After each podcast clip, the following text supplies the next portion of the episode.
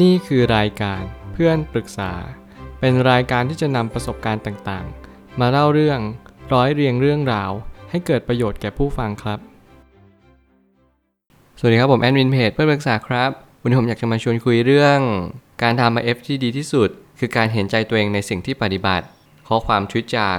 ทอมบิลยูเนื้เขียนข้อความไว้ว่า ถ้าไม่ต่างของการทำ IF วงเล็บ intermittent fasting คือการรู้สึกเห็นใจตัวเอง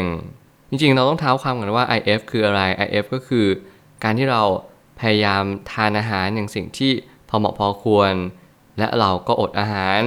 ในช่วงเวลา6ถึง10 ชั่วโมง นั่นหมายความว่าเราอาจจะทานในช่วงเวลาในเวลาหนึ่งบางคนอาจจะทำแบบไม่เคร่งครัดมาก อาจจะประมาณว่า 6 ชั่วโมง 5 ชั่วโมง นี่การทำฟาสติ้งของเขา แต่โดยเฉลี่ยแล้ว การเราทำฟาสติ้งได้ดีเนี่ยนั่นก็คือ มื้อเช้ากับมื้อเที่ยงเราควรจะติดกัน แล้วมื้อเย็นเนี่ยเราอาจจะทิ้งห่าง หรือว่าไม่จำเป็นจะต้องไปทานมัน หรือไม่จำเป็นจะต้องไปสนใจว่าเรารู้สึกหิวอะไร ให้ดื่มน้ำเปล่า หรือว่าทำอะไรที่มันเป็นกิจกรรมที่ไม่ต้องใช้พลังงานเยอะมากเกินไป รวมไปถึง 1 สัปดาห์เนี่ยเราอาจจะดื่มกาแฟดื่มชาหรือว่าทานอะไรที่มันให้พลังงานสูง แต่ว่าไม่จำเป็นจะต้องทานมันทั้งวัน นี่คือการทำฟาสติ้งแบบค่อนข้างอินเทนส์นิดนึง แต่เราก็ได้รับสิ่งที่ได้กลับมาเยอะพอสมควร ในแง่มุมของผมเนี่ยผมก็ยังมีความคิดว่าการทำ IF ไม่ล้าหลัง และการทำ IF เป็นสิ่งหนึ่งที่สำคัญมากต่อระบบร่างกาย เพราะระบบร่างกายในยุคสมัยนี้เราไม่ได้ทำงาน ทั้งวีทั้งวันไม่ได้เดินทาง ไปล่าสัตว์หรือว่าไปทำอะไรที่มันต้องใช้พลังงานเยอะ การทำ IF นี่แหละถือว่าจะเป็นสิ่งที่เหมาะสมกับยุคสมัยนี้มากๆ แล้วมันยังช่วยที่ทำให้เรามีร่างกายที่แข็งแรงขึ้น เพราะมันคือระหว่างช่วงเวลาที่ร่างกายแนะนำไขมัน ช้พลังงานแทนโปรตีนหรือคาร์โบไฮเดรตนั่นเอง ผมไม่ตั้งคำถามขึ้นมาว่า ยุคสมัยของการที่มีโรคภัยแค่เจ็บมากขึ้น การลดน้ำหนักก็ย่อมเป็นสิ่งที่ควรทำเมื่อจำเป็น ถ้าเกิดสมมุติว่าเราสามารถที่จะลดน้ำหนักอย่างถูกวิธีได้ ผมก็ยังเชื่อว่าการลดน้ำหนักอย่างถูกวิธีนั่นก็คือ การทำตัวเองให้สมกับสิ่งที่ชีวิตนั้น ใช้พลังงานไปในแต่ละวัน ถ้าเกิดสมมุติเราใช้พลังงานแต่ละวันแค่ 500 กิโลแคลอรี่ เราก็รับประทานอาหารแค่ 500 กิโลแคลอรี่ หรือว่ามากกว่านั้นนิดหนึ่ง นี่เป็นเคล็ดลับหรือว่าเป็นสิ่งที่เป็นปกติสามัญของสิ่งมีชีวิตอยู่แล้ว สิ่งมีชีวิตไม่ได้พยายามกินเพื่อบำรุงบำเรอตัวเองจนมากจนเกินพอดี แต่สิ่งมีชีวิตหลายชนิดเลย ที่พยายามหากินเพื่อที่จะมาดำรงชีวิตอยู่อย่างพอเพียงเท่านั้น มนุษย์เรานั้นมีร้านอาหารเต็มไปหมด เรามีคาเฟ่ เรามีขนมนมเนย เรามีสิ่งต่างๆ มากมายที่ล่อลวงที่ทำให้เรา over indulging ดื่มด่ำกับมัน พยายามกินมัน จนเกินพอดี นั่นจึงหมายความว่าเราอาจจะชอบทานอาหารมากเป็นพิเศษ เราอาจจะทานอาหารเพื่อบรรเทาความทุกข์รวมไปถึงเราอาจจะ overeating ในการที่เรากินจุมากจนเกินไป มันก็จะเป็นโรคภัยไข้เจ็บในอนาคตตามมา ยิ่งเราเป็นโรคอ้วน obesity หรือว่าการที่เราจะเป็นเบาหวานหรือว่า diabetes สิ่งเหล่านี้เป็นสิ่งที่เราต้องเรียนรู้ที่จะป้องกันและแก้ไขมันไม่ว่าเป็นพฤติกรรมการกิน ไม่ว่าจะเป็นสิ่งที่เราใช้ชีวิตประจำวันเนี่ย มันมีผลต่อการ ที่ทำให้ร่างกายสร้างระบบกลไกธรรมชาตินั่นก็คือ IF ขึ้นมา การหยุดกลางคันการที่ทำให้ทุกอย่างมันมีโอกาสที่จะได้ทำงาน มันก็ย่อมเกิดขึ้นมา สิ่งเหล่านี้เป็นสิ่งที่เน้นย้ำว่ามนุษย์เราต้องปรับตัวให้มากยิ่งขึ้นและนี่คือโอกาสที่สำคัญของการเปลี่ยนแปลงในยุคสมัยนี้ แต่การลดน้ำหนักที่แท้จริงไม่ใช่ลดปริมาณของการกิน แต่เป็นการลดพลังงานลงแล้วปล่อยให้ร่างกายเรียนรู้ไป เมื่อร่างกายตอนแรกเนี่ยมันจะต้อง Impact อย่างแน่นอนนั่นก็คือ ร่างกายมัน Response หรือตอบสนอง ต่อสิ่งเราอย่างเช่น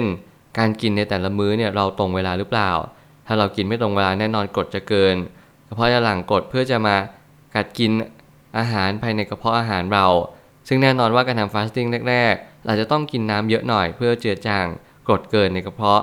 รวมไปถึงการกินยาลดกรด ไม่ว่าจะเป็นยาใดก็ตาม เราสามารถที่จะผ่านช่วงแรก ๆ ไปได้อย่างแน่นอน เพียงแต่เราต้องอดทนสักนิดหนึ่งร่างกายจะเริ่มปรับตัว การที่แต่ละคนทำฟาสติ้งไม่เท่ากัน แล้วความทรมานไม่เท่ากัน ก็เพียงเพราะอายุเป็นปัจจัยสำคัญเหมือนกัน อายุนั้นกำหนดพลังงานในแต่ละวันในแต่ละคืน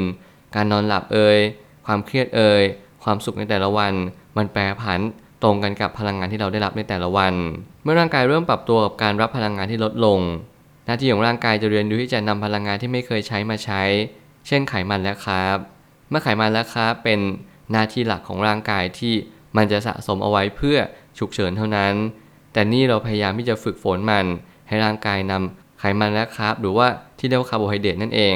นำมาใช้ให้เกิดประโยชน์สูงที่สุด สิ่งเหล่านี้เป็นสิ่งที่มันเป็นประโยชน์ไหมผมก็ยังเชื่อว่ามันเป็นประโยชน์อยู่ดีในยุคสมัยนี้ โอกาสที่เราจะเกิดวิกฤตที่เราจะไม่มีอาหารการกินน้อยลง รวมไปถึงการที่เราจะมีอาหารการกินเนี่ยที่มากจนเกินพอดีมากยิ่งขึ้น สิ่งเหล่านี้เป็นสิ่งที่เราจำลองเหตุการณ์ เหมือนว่าเรากำลังจะเจอวิกฤตการขาดแคลนอาหารอย่างเร็วที่สุด นั่นก็จึงเป็นเหตุผลว่าการทำ IF มันคือการจำลองสถานการณ์วิกฤตในร่างกาย ร่างกายรับรู้ว่าเรากำลังจะอดอาหารนะ ร่างกายจะเริ่มปรับตัวอาจจะรู้สึกเวียนหัวในช่วงแรกๆ แต่ถ้าเกิดสมมุติเราปรับตัวทัน แล้วก็สมมุติเราปรับตัวตามได้แล้ว มันก็จะเรียนรู้ว่านี่คือการที่ร่างกายนั้นขาดอาหาร ร่างกายจะขาดอาหารทุกๆ วันพุธ และร่างกายจะขาดอาหารทุกๆ วันพฤหัสหรือศุกร์ สิ่งนี้เป็นสิ่งที่ร่างกายเริ่มปรับตัวและเรียนรู้มัน เราแค่ปล่อยให้ร่างกายทำหน้าที่ของมันเอง และเราก็กินอย่างสิ่งที่ควรจะกิน ตามแผนที่เรากินเท่านั้นพอ การทำให้ร่างกายเบาๆ คือการที่เรารับประทานอาหารน้อยกว่าสิ่งที่เราใช้ในแต่ละวัน เพื่อให้ร่างกายนำพลังงานส่วนเกินมาใช้บ้างเท่านั้นเอง ถ้าเกิดสมมติเราลองคิดเล่นๆว่า ร่างกายของเราทุกๆวัน เรากินและรับพลังงานมากเกินกว่าพลังงานให้เราใช้ไป แสดงว่าพลังงานส่วนเกินนี้ มันจะถูกสะสมในรูปแบบต่างๆ ภายในร่างกายของเราเองไม่ว่าจะเป็นรูปแบบของไขมัน ไม่ว่าจะเป็นรูปแบบของฮอร์โมนต่างๆ รวมไปถึง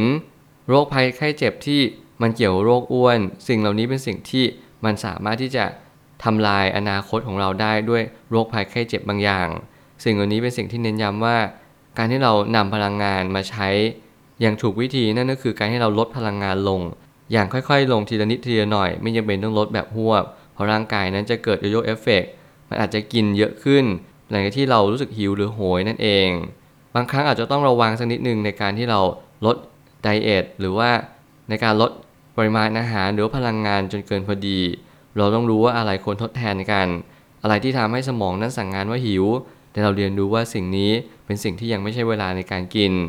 รับรู้เรียนรู้และปรับตัวให้ทัน ร่างกายนั้นพยายามส่งสัญญาณบางอย่างให้กับเรา ถ้าเกิดสมมติสัญญาณบางอย่างมันเป็นสัญญาณแบบในระยะสั้นเราอาจจะอิกนอไปก่อน เพราะว่ามันอาจจะไม่ได้ทำให้ร่างกายนั้น เป็นลมเป็นแรงหรือว่าขาดพลังงานจนเสียชีวิต ถ้าเกิดสมมติเราฝึกฝนที่จะลดพลังงานลงแล้วร่างกายนั้นเริ่มปรับตัว เราอาจจะไม่จำเป็นต้องลดอีก เพราะว่าร่างกายอาจจะกำลังเข้าสู่จุดสมดุล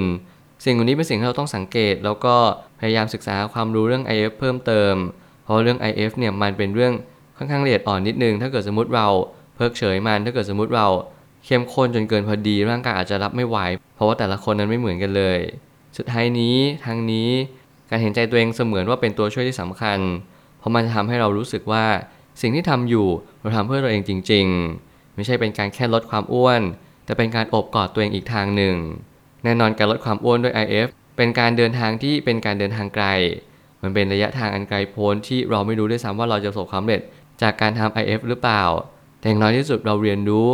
ว่าเราสามารถที่จะทำได้ ถ้าเราตั้งใจทำจริง ๆ การแก้ที่ใจก่อนนั่นก็คือการเรียนรู้ว่าการทำ IF ไม่ใช่เป็นแค่การลดความอ้วน แต่มันเป็นการที่เราเริ่มรักตัวเอง เริ่มเห็นใจตัวเองว่าเออร่างกายนี้ มันควรจะดูแลมันบ้างสักนิดหนึ่งมันควรที่จะเอาใจใส่ ไม่แพ้ไปกว่าจิตใจ ไม่แพ้ไปกว่าคนรักของเรารวมไปถึง ไม่แพ้ไปกว่าการหาเงินหาทองของเราเลย เรียนรู้ที่จะหันกลับมาที่ตัวเองบ้าง รับรู้ของการนอนหลับ รับรู้ของการกินในแต่ละวันแต่ละคืน ใส่ใจกับอาหารที่คุณกิน นี่แหละจึงเป็นสิ่งที่เราเริ่มรู้สึกเห็นใจตัวเอง เริ่มมี self-pity เริ่มมีความสงสารในสิ่งที่เราทำในทุกๆวันว่าเออตัวเองเนี่ยกินอะไรไปในแต่ละวัน junk food เยอะไปหรือเปล่า การกินแบบโอ้โห ไม่เป็นเวลารวมไปถึงโรคกระเพาะเนี่ยเริ่มถามหา โรคเบาหวานโรคอ้วนเต็มไปหมดเลย สิ่งเหล่านี้เป็นสิ่งที่เราต้องเน้นย้ำตัวเองสักนิดหนึ่งแล้วนี่คือโอกาสนี่คือการที่เราหันกลับมาเพื่อเข้าใจตัวเองรู้จักตัวเอง แล้ววันหนึ่งเราจะมีความสุขมากยิ่งขึ้น ถ้าเรามีร่างกายหรือสารถีนี้ที่มัน ขับเคลื่อนไม่ได้อย่างสุขสมบูรณ์ ผมเชื่อทุกปัญหาย่อมมีทางออกเสมอ ขอบคุณครับ รวมถึงคุณสามารถแชร์ประสบการณ์ ผ่านทาง Facebook Twitter และ YouTube และอย่าลืมติด Hashtag เพื่อนปรึกษาหรือ f r ร e n d t a l k ด้วยนะครับ